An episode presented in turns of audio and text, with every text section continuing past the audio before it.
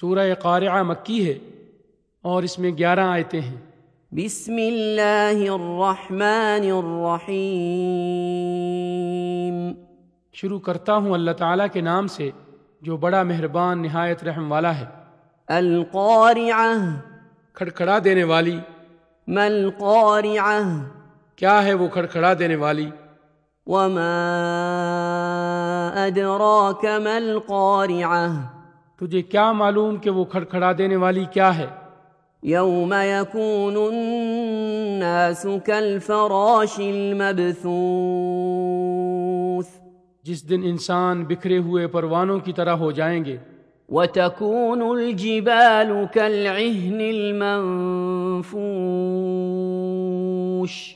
اور پہاڑ دھنے ہوئے رنگین اون کی طرح ہو جائیں گے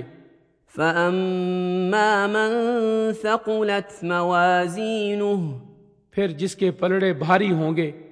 فهو في عيشة راضية وہ تو دل پسند آرام کی زندگی میں ہوگا وأما من خفت موازينه